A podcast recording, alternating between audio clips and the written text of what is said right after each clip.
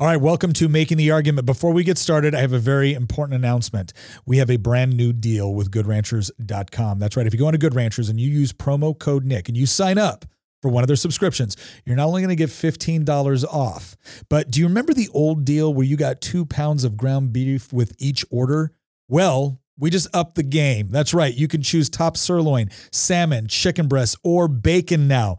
Every single order you get on that subscription is going to come with free top sirloin, salmon, chicken breast, or bacon. You get to choose which one if you use promo code Nick. And again, $15 off on top of that. That's a savings of $480 in meat by signing up for one of those subscriptions.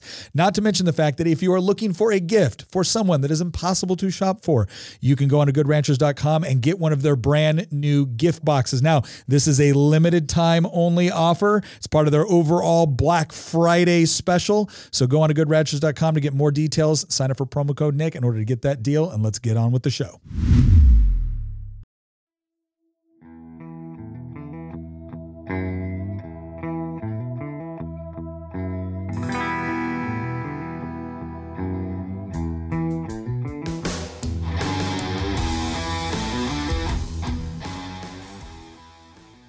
This is Nick Freitas, and welcome back to Making the Argument. I got a question for you. Are you one of those just outrageous parents that thinks that critical race theory probably should not be pushed on your elementary school student? Well, then uh, I got news for you. You're a bully.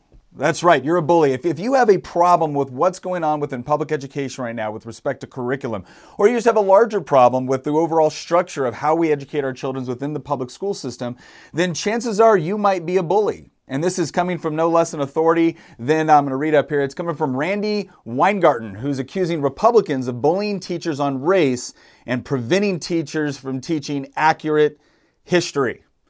That's right. This was all in response to some of the comments that came about from a. Um, there was a live stream event that the National Federation of Teachers put on, and uh, it was Ibram X. Kendi who wrote the book How to Be an Anti-Racist. Right, big proponent of critical race theory. And some, some parents have shown obviously a lot of concern over this. We've seen this in Fairfax County, we've seen it in Loudoun County, we've really seen it all over the country, not just here in Virginia. And um, some of the responses about this prompted parents to respond, prompted res- uh, Republican lawmakers to respond, and therefore the head of this particular teachers union said that they were being bullied and, and they didn't want teachers to teach accurate history. And one of the things that is very important to understand about this is that a lot of times I've gotten into discussions about education where it's not really a discussion, it's not even a debate, right? There's a particular tactic being used, and you see it being demonstrated here in this comment. Now, maybe there are people that are engaged in bullying tactics with respect to teaching this sort of curriculum. Right, but I know of at least a couple cases here in Virginia where teachers were suspended because they weren't going along with whatever the you know the, the woke advocates wanted, whether it had to do with uh, pronouns or whether it had to do with things like critical race theory or speaking out against it. Right? Those teachers were punished for it. I don't know of any teachers so far that have actually been punished for teaching critical race theory or for pushing or advocating for it. So there's some question on where's the actual bullying taking place. But the most important thing I want you to take away from this is using the term bullying puts the person, the other person in a position where now they have to defend themselves saying, no, no, no, I'm not bullying. I just have a problem with this. And that's part of what she's trying to accomplish here, right? That is a debate tactic. So what we're going to go over today is hopefully how to recognize and spot these types of tactics, how to properly respond to it, and how to effectively have a productive conversation on the issue of public education. Before we do that, I want to thank everybody for watching us on YouTube and Facebook.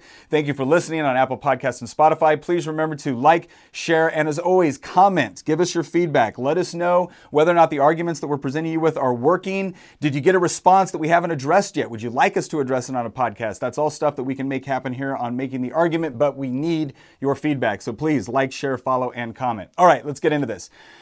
Um, first things first we've been somewhat programmed to think of public education as government run schools with teachers essentially being government employees.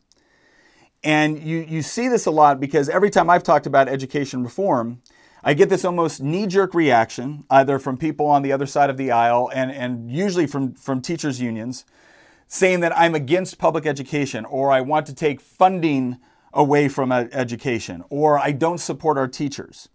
Now, just like the bullying comment, it's important to understand this is this is not a debate. This is not an argument where they're actually addressing what I'm proposing because if they were actually paying attention, they would recognize that I'm not opposing public education. I'm not even talking about reducing funding, and I'm certainly not putting teachers in the sort of situation that I believe they're in now, where they're being unfairly uh, judged and controlled by politicians and administrative staff. So when they engage in these sorts of tactics, right, that's not a response to what I mean by educational reform. That is a debate tactic, it's a rhetoric tactic to put me on the defensive. So that somebody watching the conversation from outside is automatically categorizing in their own mind that, oh, this is the person for teachers and public education, and this is the person that is against public uh, education and teachers. Well, I like teachers and I want to educate the public, therefore, this guy must be the good guy right? And, it, and it, it puts them in a position where they don't even feel like it's necessary to hear my arguments because I've already been characterized as the bad guy. I already don't like the things that the person hearing this conversation likes.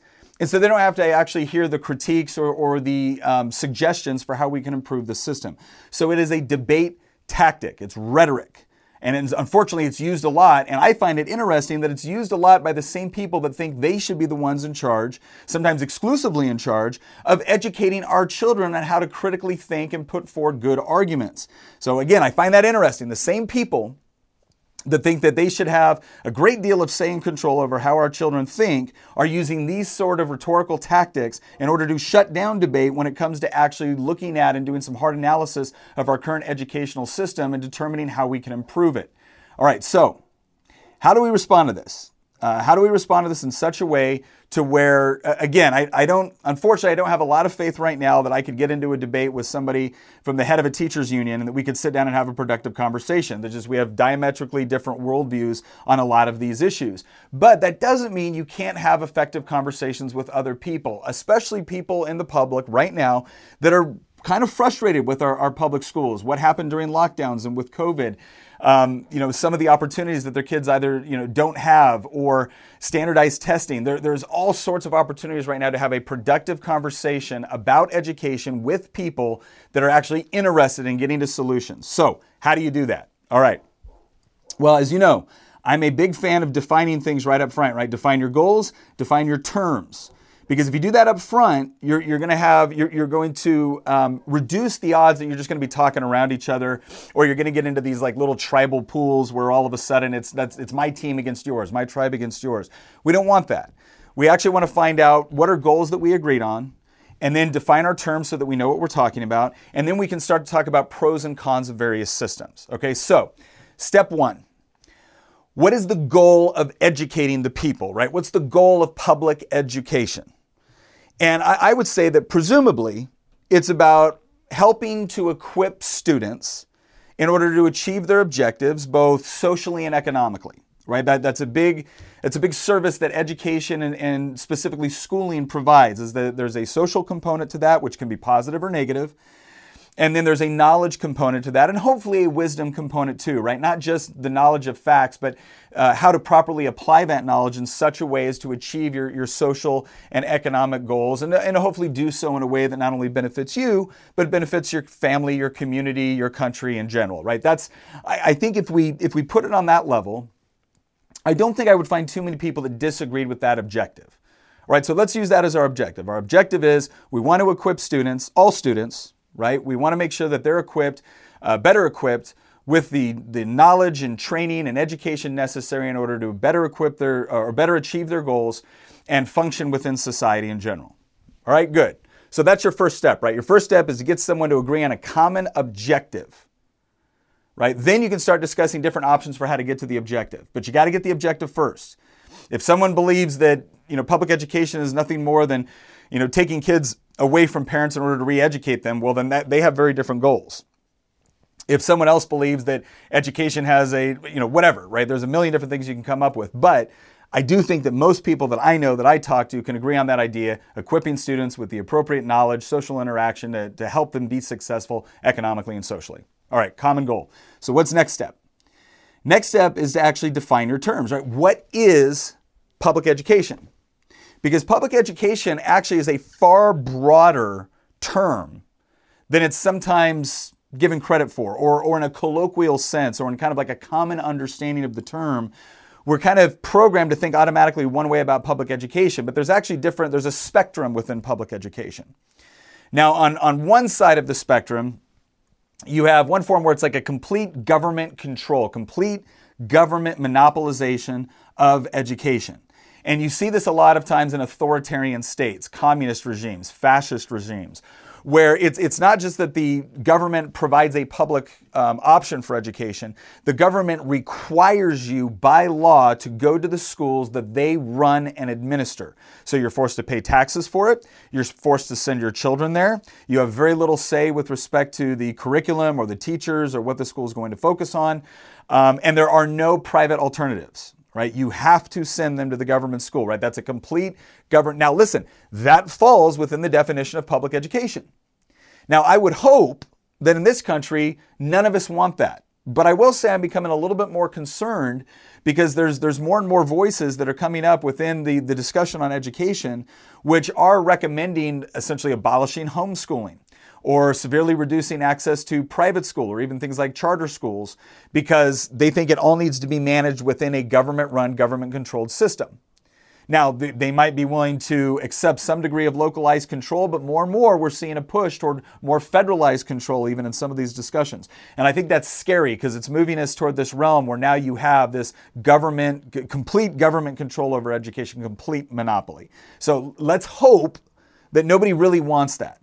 And if they do, let's hope that we can reason them into why that's probably a bad idea. Because even if you like the concept of, of overall centralized government control of education, when the people you like are in power, what happens when the people you don't like are in power? Right? That could be that could pose a real problem.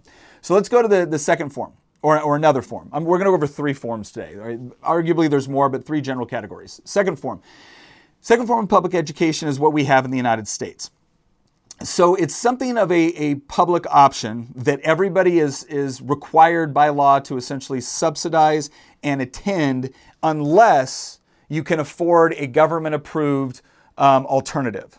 So in the United States, all of us pay taxes, and a portion of those taxes, usually it's your property taxes at the local level, and then there's uh, generally, you know, on, on average, if you look at your local school district, most of your funding is probably going to come from local property taxes. Another big chunk of it, maybe anywhere from 30 to 40%, will come from state funding, and then the, the leftover, maybe nine, uh, maybe 10% or less, comes from federal funding. Okay, and, and all of that money generally has certain requirements that come with it. Okay, so it's not like the federal government or the state government just gives your local school district money and they can spend it however they want on what works best for their school district. No, there's there's always rules attached to the funding. Right? And we're going to get into why this is a little bit later, but essentially it's it's a, a mechanism for it's a mechanism and attempt to try to achieve accountability and quality. So you only get the state dollars if you do certain things, or you only get state dollars for certain things. And you see the same thing on the federal level as well right? But a lot of your local property taxes are, are what, what finances roughly half, um, sometimes more, maybe, maybe in some situa- situations a little bit less, but usually over half is, is through local property taxes. Now, in Virginia, we'll just take that as an example, but a lot of states have similar provisions within their constitution or within the laws.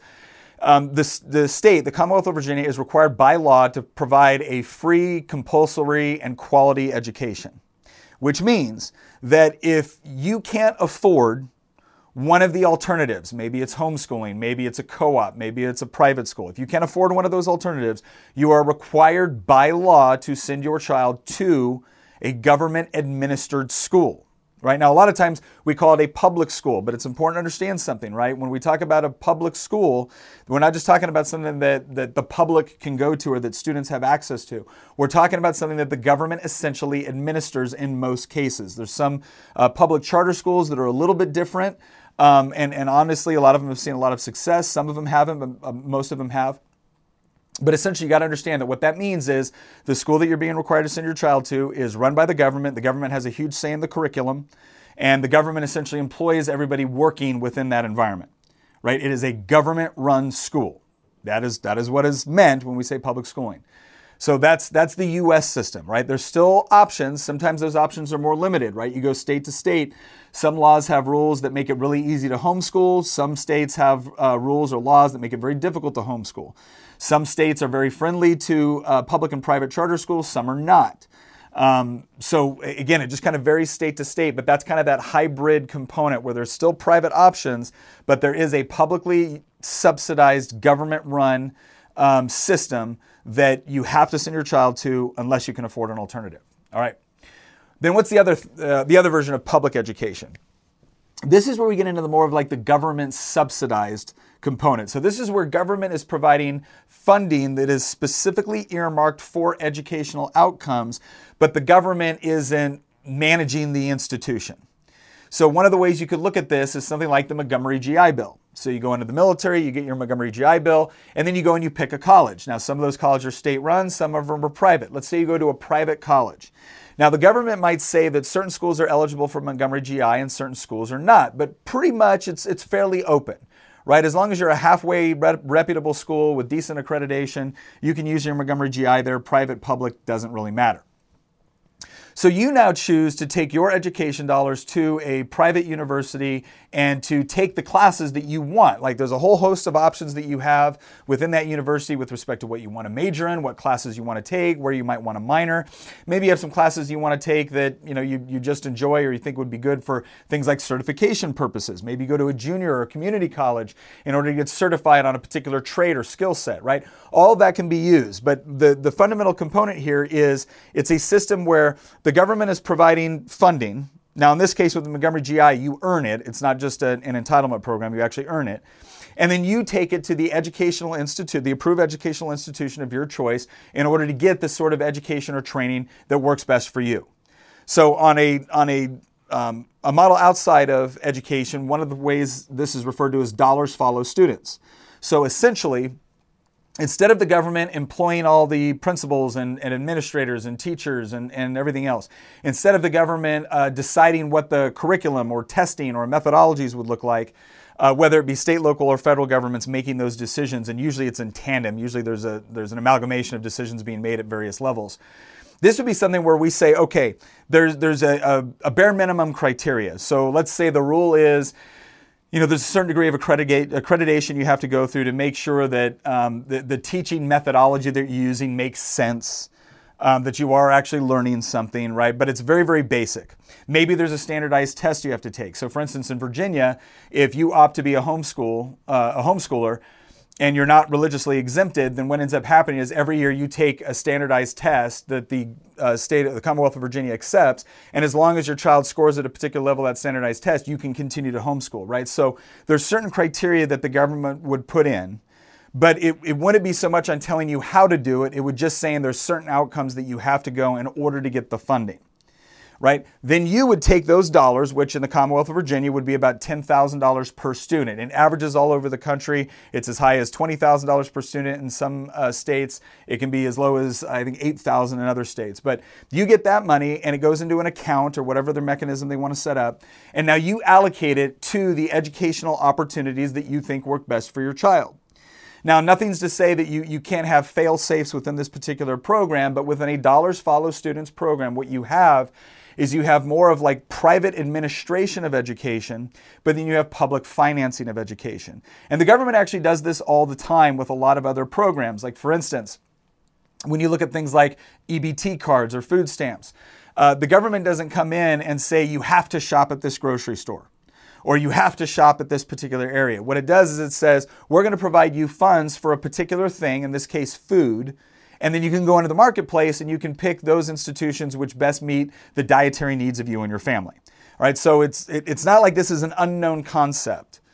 Um, and it's actually a compromise position between those people that think the government shouldn't be involved in all and those people that think the government should essentially control the entire system, right? So this is a compromise position where we say, okay, we'll all pay taxes, we'll all accept that we got to pay taxes, we'll all accept that, you know, all kids are, are going to go to school, but we want more power put in the hands with respect to choosing those educational options into the hands of parents and ultimately teachers. This is an important component to remember about this particular type of methodology.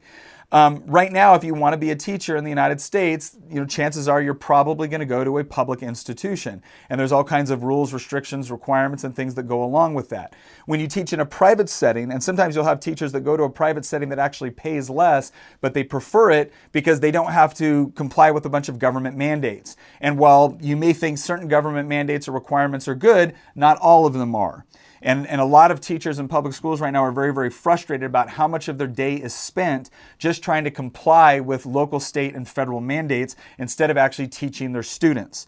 Right? So one of the one of the potential benefits of dollars following students is not just that students have more options, it's that teachers have more options. All right. So that's kind of your your your takeaway from all this is when you talk about public education, you define your terms make sure that you're talking about the same thing. Because if their only definition of public education is a government run school, okay, then what they're doing is they're taking a narrow definition of public education and they're making it the whole definition.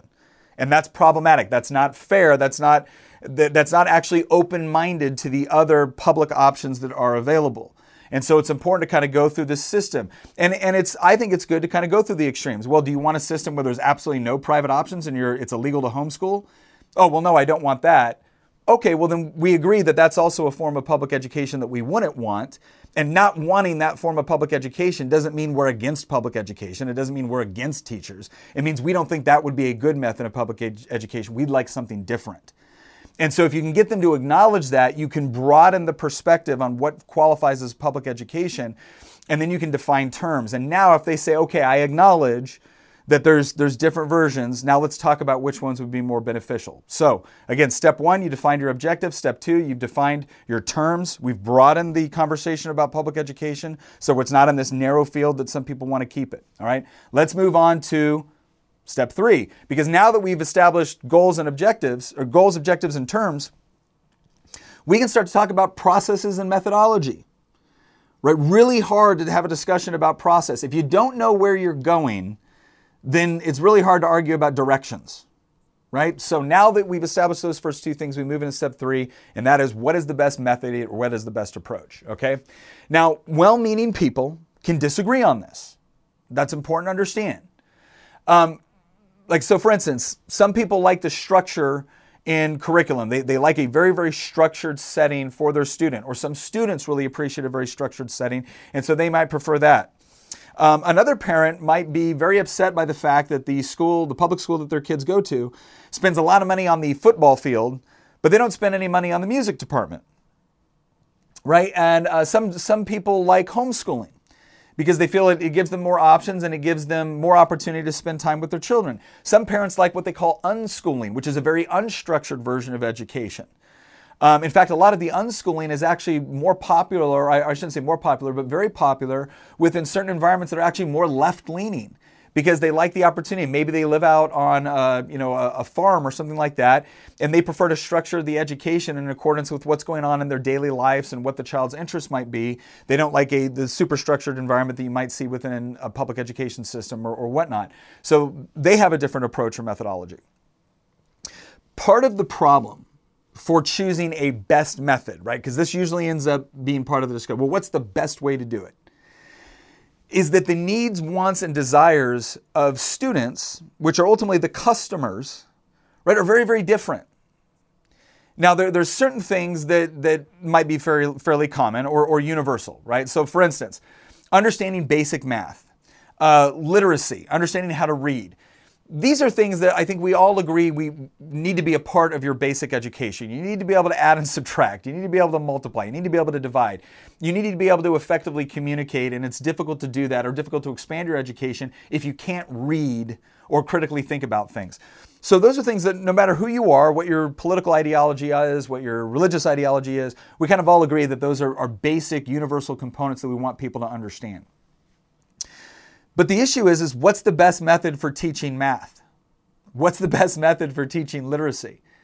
Is it, is it phonics for literacy? Is it new math? Is it old math? Well, the answer is it, it depends. Now, there are certain methodologies that appeal to a larger degree of the population. So it might be that 70% of the student population does really well with a ter- certain type of math curriculum. Okay, well, what does that leave the 30% at? Right? Maybe uh, you know 90% do really well with, with reading with a certain uh, methodology or approach. Okay, well, where does that leave the other 10%? So even when we can agree on universal objectives with respect to education, there's still going to be different methodologies, some that work, some that don't work. And so it's it's really important to understand that when we're talking about education, one, you know, we, we have to leave it open to different methodologies that can be effective for different students. Okay? Um, one of the current challenges, or one of the current method of schooling we currently have in the United States, is designed to achieve certain test-based objectives. Right? So if you're if you're designing your educational methodology around achieving good test scores, well, that might not be the best way to actually determine whether or not your education system is, is maximizing uh, productivity for each individual student. Right? It, it can certainly be a bad way to judge teachers based off of what their student population looks like. Right? So the, the main takeaway here, the main takeaway that you're trying to get them to acknowledge is that diversity in methodology is important because we have a diverse student body. But if you allow for centralized control of a system, the more centralized a system is, generally speaking, the less adaptable it is. It tries to impose certain systems based off of the general population of the student body. So, for instance, they might say that, okay, this, method, this methodology works for the, the most students, and so that's the one we're now going to use. And as a result, students inevitably get left behind. So when we're talking about best methodologies, we need to, again, define our terms here, but at least get someone to acknowledge, acknowledge the very, very simple point that if it's centralized control, and especially if it's being in large part controlled by elected officials. It's not even being controlled by parents, by students, by teachers, none of that, right? They may have some input, but ultimately they don't get to make the decision. You're not going to end up with a system that is highly adaptable or can come up with unique methodologies to help individual students. It's going to be much harder to achieve that through a centralized system. And so, if we can agree that we want a system that's adaptable, that we want a system that is as diverse as the student body it's trying to uh, support and educate, well, then we got a pretty good argument to be made here that maybe over centralized control is not the best way to achieve that. Okay, fourth, how do we measure success? This one is really important. So, in a complete government monopoly, right, that first system that we did, it's really easy. The powers that be decide what success looks like, right? And obviously, the way that some government institutions defined what a successful education looked like, whether it was communist Russia or was you know fascist Italy or or Nazi Germany, they had some really bad ideas with respect to what constituted a good and quality education, right? So when when you have that sort of government monopoly over education, then whoever's in power ultimately determines what the measures of success are. All right, so what do you have within a system in the United States? Well, it's similar in a lot of ways. Um, it's similar to the first method in a lot of ways because while we have elections for people that will determine the measures of success, it's still being determined by a third party right? Uh, it's still a third party, it's an elected official that is determining what your success is. So you might have some degree of say in what your child learns or the quality of their education. But largely it's determined based off of who you vote for, either as your state representative, your, your congressperson, um, you know, your school board representative. And, and so they're up for election, what, every two, four, six years, right? That, that's generally the bracket where your representatives are up for election. Well, I want you to think about this. Let's say you've got a brand new uh, elected member of the school board. You don't like the way the direction is going. You're not happy with the curriculum. Your, your student's falling behind. You want to see some change. All right, well, it's not like you can just send your kid to a different school, right? Your, your kid has been assigned to a school based off of the address and what schools service that particular area um, in, in most cases within public education. So maybe you go to your school board and you advocate and you get a bunch of parents together and maybe you're able to affect some changes. Or maybe the school board says we'd love to make some changes, but we can't because we're bound by state funding. And if we don't, you know, a lot of times they'll say, well, the, lo- the locality gets to make the decision. Okay, that's that's partially true and partially false. They might be able to get to make a decision with the things that they've been allowed to make decisions on, or they might be able to make certain decisions, but if they do, they forego state or federal funding. All right, so now there is a financial price tag to making the decision in accordance with the, the needs, wants, and desires of the local population. Right, but let's say you go and you advocate and you make a good case and you can't change anything. And so you say, well, that's it. I'm gonna, we're going to get a new school board elected. Well, chances are that's going to take anywhere from two to four years to actually achieve. Right? Where, you know, especially if you've got a school board that all thinks in a particular way, you're going to have to change maybe three, four, five positions on that school board before you can affect that change. And that can take multiple years to achieve. So it, it, can be, it can be difficult. And you think about it with your child's education. If it took you from your child's freshman year to their junior year to affect the education, well, it's probably too late in many respects right? But that's that's really the only system for, for measuring success that we have that the parent or the student, um, or in many cases even the teacher has for measuring success. That that is largely left to government officials, and your only input into that decision, your only thing that really uh, differentiates that between the government system is either a you can spend your own money to put them into a private school, or b you can attempt to change your representation and change the rules. But both of those are either expensive or they're very very time consuming. Right, so what's the third option we discuss? Well, this is one where the dollars follow the students. So how do, how do you measure success in that environment? Well, where dollars follow students, success is measured far less by a central authority and more by choice. Okay? In almost every other area of life where you are looking for goods and services, you are able to select from a variety of options based off of your individual preferences and requirements. This is very important to understand, all right? You have a huge say in determining success by voting with your feet. That's how that's how what we call the marketplace works. All right, and the marketplace is just you know individuals making decisions on where to cooperate, um, where to compete, things like that. That's the marketplace. All right, so whenever you have the ability to take your dollars somewhere else, a couple of things happen. One, it creates a competitive environment for people competing for your business. Now, within an educational environment, you see this within the university system, right? You're not forced to go to a university system, so they come up with different ways to try to compete with your dollars or for your dollars. So it may be what they major in. That's why you have some universities that are known for certain things. Um, they may be, it could be anything from sports to arts uh, and music. It could be science, you know, MIT for engineering. Um, you might go to Harvard for law school or Yale for law. Um, you know, there, there's a whole variety and host of options there with educational things that are, are competing specifically for your dollars. And what's interesting is that they're not just competing, right, but they're also cooperating.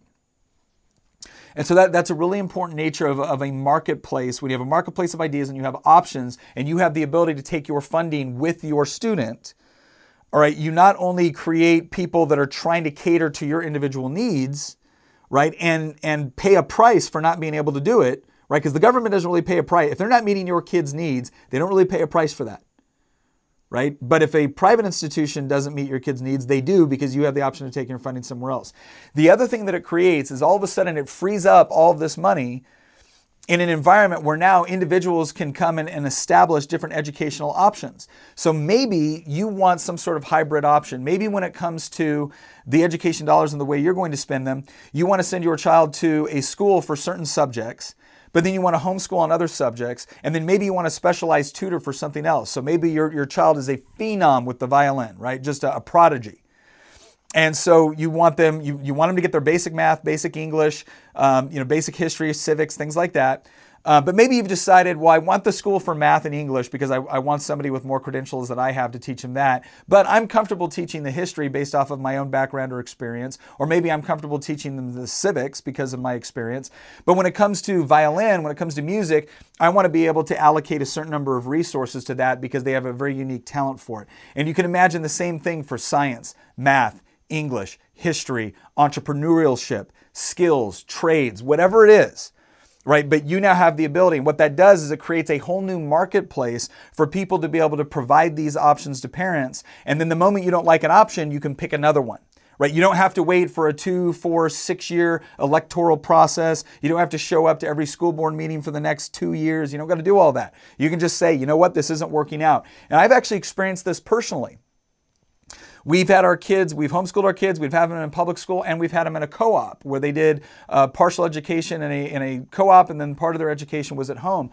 And here's what we found they were getting to a level of math that we weren't as comfortable teaching, and so we wanted them to provide them with somebody that was better on that particular topic.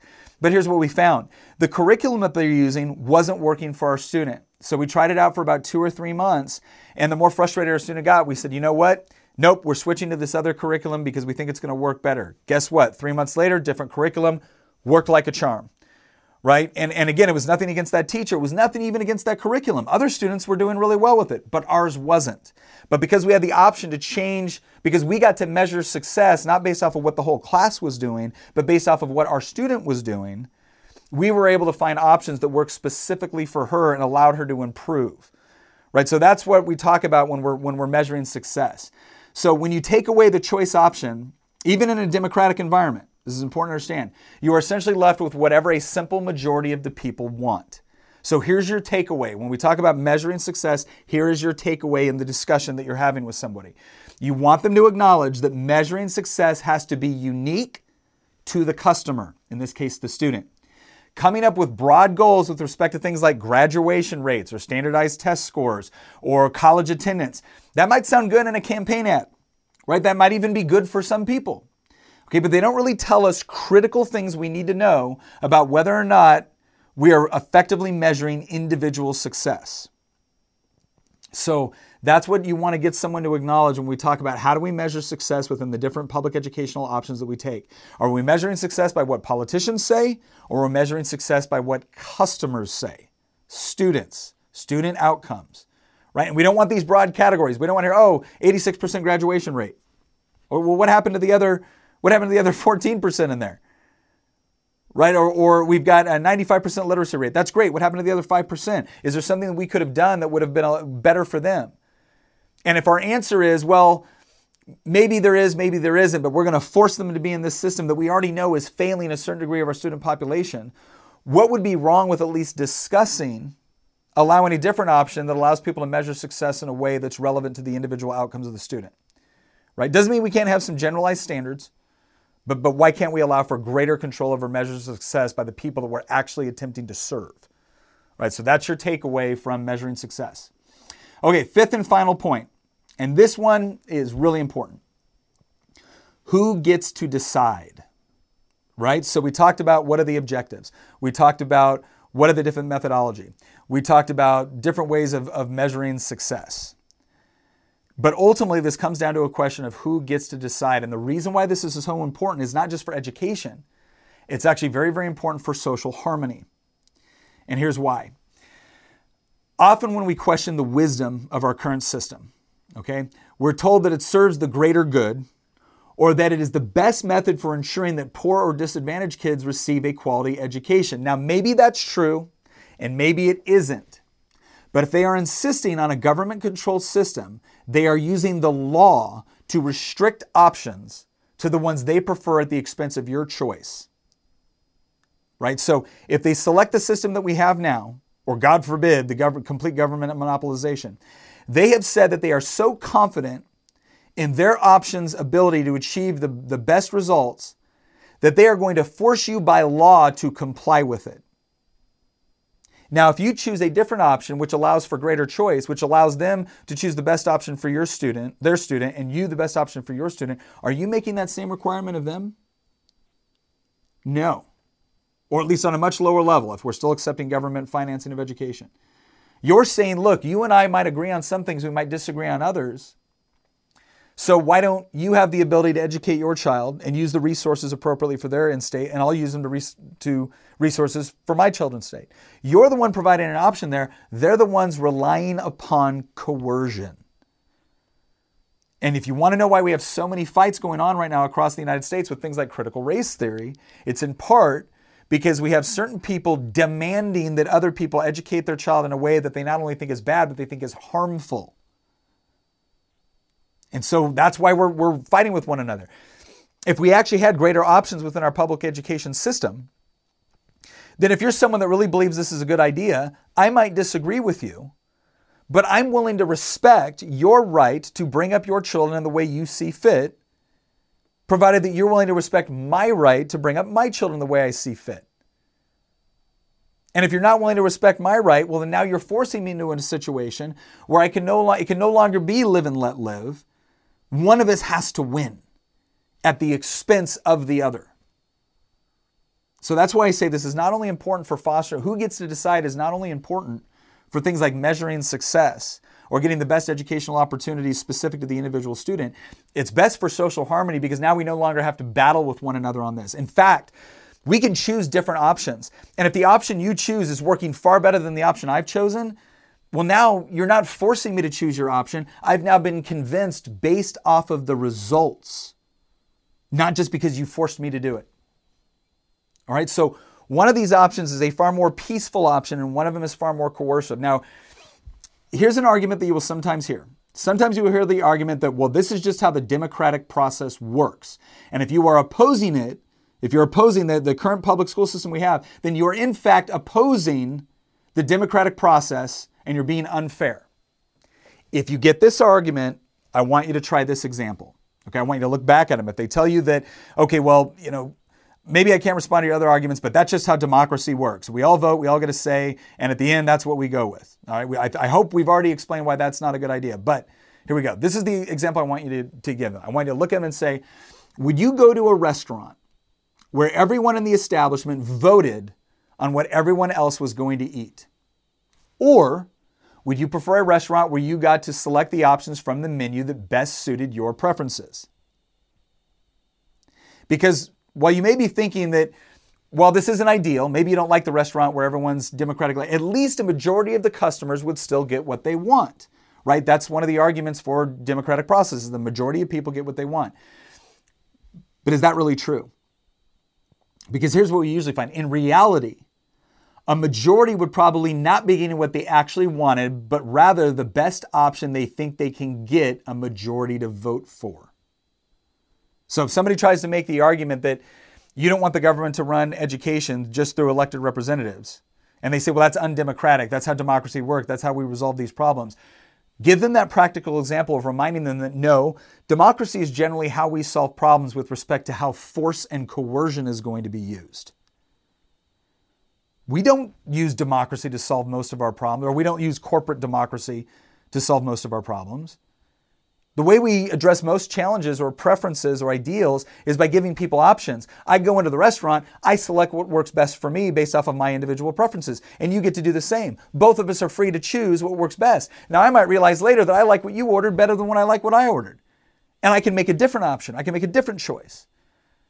But if the only option I'm being provided is what a simple majority of the restaurant has decided, well, then not only am I not getting what I probably wanted, even if I voted with the majority, I, I probably voted just for what I thought was the best option given what I thought a majority of people would vote for. And that is what we're currently doing within our education system. So while the democratic process might be good for some things, that doesn't mean it's good for everything. Right? Democracy might be a, a better way or a superior way based off of all the other options to determine who our elected representatives are, who are then going to use democratic processes to determine when the government is going to use force and coercion in society. That might be the, the best way we have available to do something like that. That does not mean it is the ideal way to solve most of the problems or challenges that we have. None of you would want to sit down right now on Netflix and every night before you turn on before you turn on Netflix, you sit down there and then all of a sudden all these shows come up and you get a countdown 10 9 and, and whoever whatever the most people whatever show the most people pick that's the one you now have to watch for the next two hours nobody would want to use a system like that but that's what happens when people start using this term democracy as if it's the ideal way to solve problems it isn't choice, innovation, creativity. Those are the ideal ways. So, your main takeaway now, your main takeaway on this final point on who gets to decide is the idea that allowing for choice not only benefits students, it also benefits teachers, because teachers will now be able to go to those institutions which also serve their needs. Students with special needs or talents will have greater opportunities to find the educational options that work best for them. And perhaps best of all, we won't need to constantly fight over the best method or curriculum because each of us have options now. So the whole, the whole debate with respect to who gets to decide is not just about who's most qualified to make these decisions. It's really a question of what is the peaceful mechanism for making these decisions versus what is the coercive mechanism for making these decisions. Because you can line up 10 PhDs in a room right now to give you the best methodology for teaching math or the best uh, idea for teaching history and then you can find 10 more that'll disagree. Or those 10, or maybe you'll have a majority that agree on a particular method, but it doesn't work for 20% of the students. Do we just say, sorry, 20% of the students? Or do we allow for different options and ideas within the marketplace of ideas? So let's sum this all up. Let's sum this all up. When you get in this discussion about education, first things first, establish goals. Come up with common goals that you both agree on. Then establish terms, right? You're getting them to broaden the definition of what public education actually is. You're not allowing them to narrow it as if the only option is the one that they pick, right? And we discussed three options today. All right, then you also want to go over the idea of methodology. What are the best methods? And the, the takeaway that you're trying to get from that is methodology, the best method can, can differ greatly based off of the student and the desired outcome right? So it's important to have lots of methods, not a centrally imposed method. Step four was measuring success. Not only, you know, how do we measure success, but who gets to measure success? In a government controlled system, ultimately, politicians and elected officials decide what success looks like. Now, you might be able to say that you can vote for different people, but as we've already demonstrated, if it takes four years for you to get what you want, well, your child's already graduated high school. Your child's already gone through formative years of education because you didn't have any other options. You had to go with that one. So when we talk about measuring success, we want a system where you're able to measure success based off of the needs of your student. And then finally, number five, who gets to decide? Because if they're saying that they've decided this is the best option and now they want to impose it, they're the ones relying on coercion in order to impose a certain method, whereas you're allowing for options to include their options. You're the one that's relying on peaceful cooperation and a live and let live po- policy, whereas they're trying to oppose a particular methodology or systematic approach. And again, that's not only beneficial in order to make sure that we have educational outcomes that actually meet the needs of individual students in a very diverse student body, it's better for social harmony as well because now we don't have to fight with each other over what's going to be imposed on someone else. Because going back to the initial comment I made about the head of the teachers union saying that Republicans were bullying teachers. Let me ask you this question. What sounds like a more egregious form of bullying? Parents being upset about something their kids are being taught that they genuinely think is harmful for them. Or politicians and certain organizations like teachers like this teachers union telling parents that they will now be forced to send their child to a school that teaches them something they believe is harmful. Which one of those sounds like bullying? Sounds to me like the parent just wants options. Sounds to me like the other side is the one that is saying we're going to use coercive force to get what we want and impose it. So I'll leave it with you. You decide who sounds more like a bully in that reality. Once again, thank you for joining us and making the argument. Like, share, comment. If you if you go out and you actually use this argument, if you're having a conversation with, uh, with somebody about education and you use some of this argumentation, um, and it works, let us know. The other thing is, is that if something didn't work or if somebody brought up a point that you didn't consider, let us know that as well. Put that into the comments section on, on YouTube is one of the best places to do it, as well as uh, Facebook when we post these over there. Um, let us know on there. We'll be happy. If you got another question that you want us to answer or you got a response from someone that you would like a, an answer for, let us know. We would love to help you make the argument. This is Nick Freitas. Once again, thank you for joining us, and we'll see you next episode.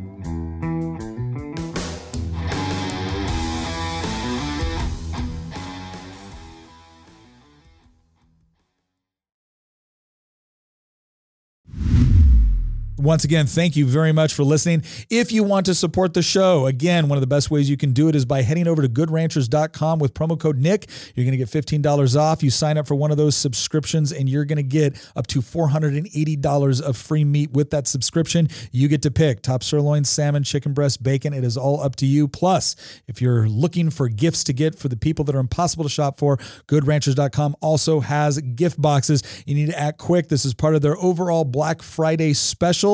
So head on over to goodranchers.com, use promo code Nick, and once again, thank you for listening.